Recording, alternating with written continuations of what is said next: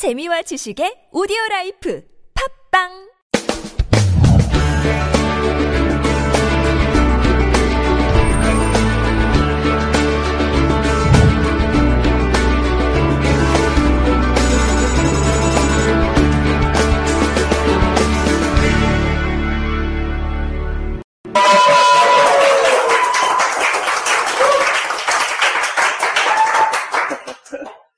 간만에 여성의 목소리가 들리니 좋군요.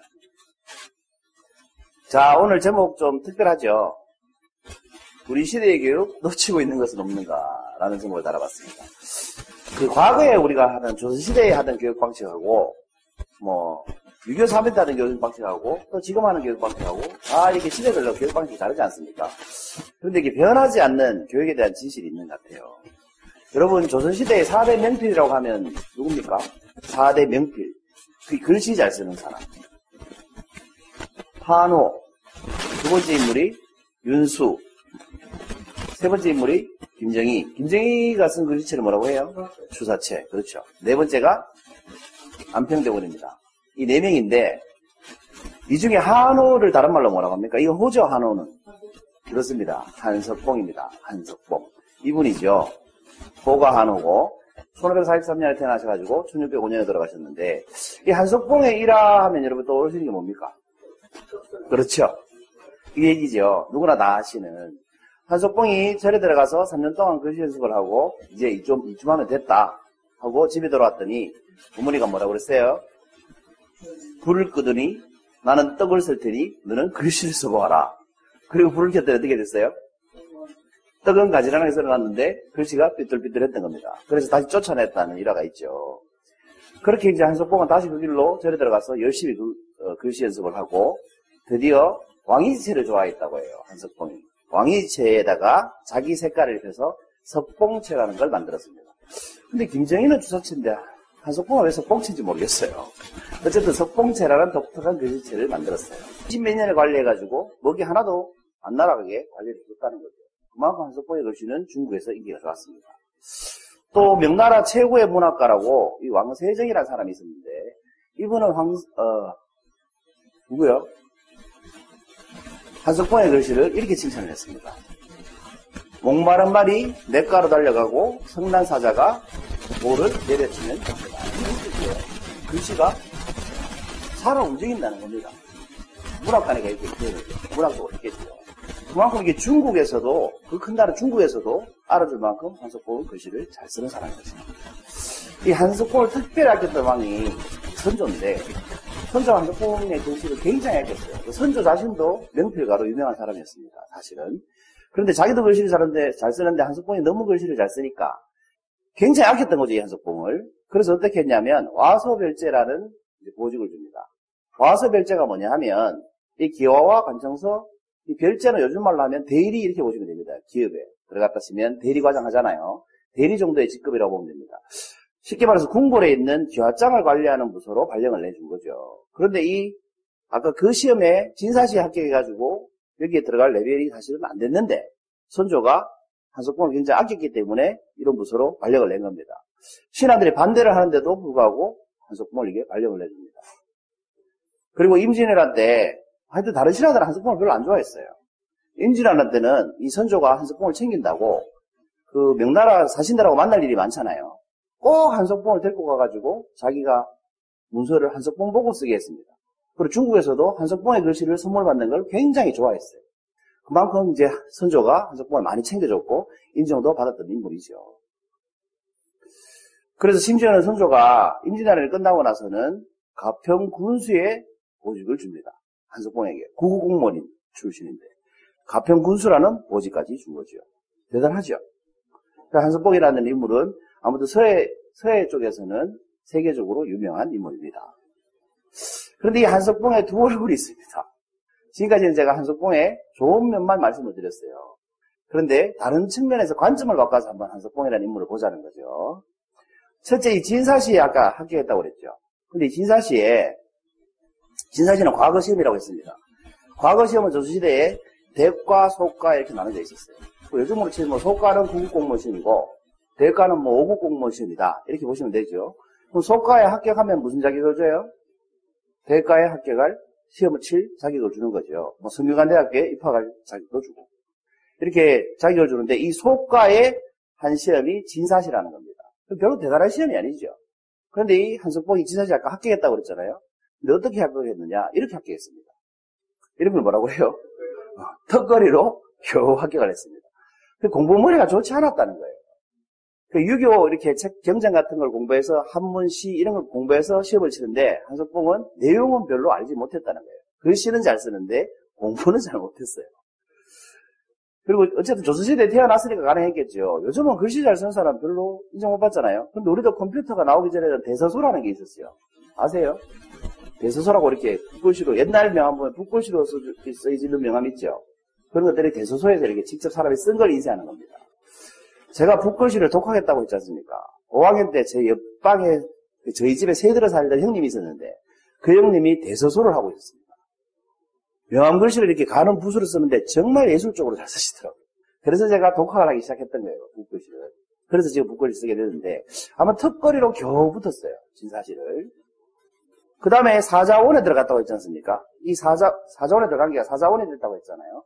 사자원이라는 사람은 뭐 하는 사람? 쉽게 말하면 그냥 100개 쓰는 사람인 겁니다.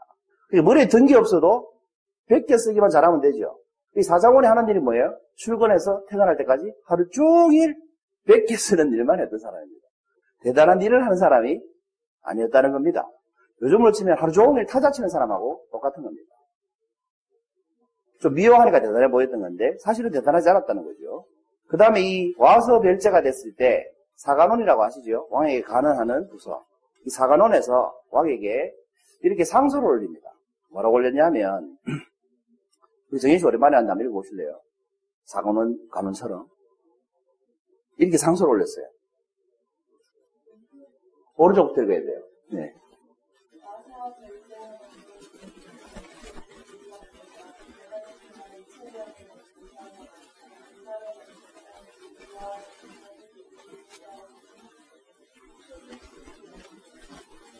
무슨 말이에요? 네. 채직시키도록 해서 채직을 이제 잘라라 이 말이에요. 지금 말하면 잘라란 말이고 이방과 같다. 이방 우리 뭐 이렇게 드라마 같은 거 보면 어떻게 나옵니까? 나리 하고 막 이렇게 이방 나오잖아요.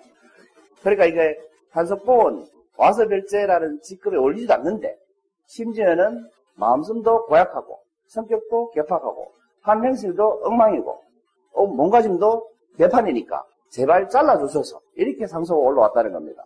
그러니까 한석봉의 사람은 글씨 빼고 행실이 별로였다는 뜻이에요. 이게 선조실록에 나옵니다. 이 얘기가. 선조실록에. 그리고 가평군수가 됐다고 했잖아요. 이제 임진왜란이 끝나고 가평군수가 되는 것도 모든 신하가 반대하는데 선조가 그냥 아끼는 마음에 가평군수 자리를 준 거예요. 근데 전쟁이 끝나고 나서 가평이 어떤 상태였겠습니까? 표였겠죠. 근데 이 가평이라는 지역은 교통의 요충지였어요. 경기도하고 강원도를 연결하는 교통의 아주 요충지였습니다. 근데 이 한석봉이 가평군수로 발령을 받고 어떻게 됐을까요? 이렇게 했다는 거 아니에요. 네, 말아먹었습니다. 능력이 없으니까, 머리에 든게 없으니까, 맨날 놀러 다니고, 돈은 돈대로 다 써버리고, 행정은 하나도 안 보고, 이 가평 군수가 되면서 가평을 말아먹었다는 거 아니에요. 그럼 또 함수, 함수가 막 올라오겠죠.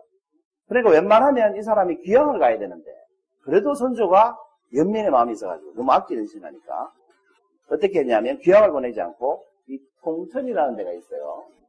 그 통천이라는 곳에, 대충 어딘지 아시겠죠?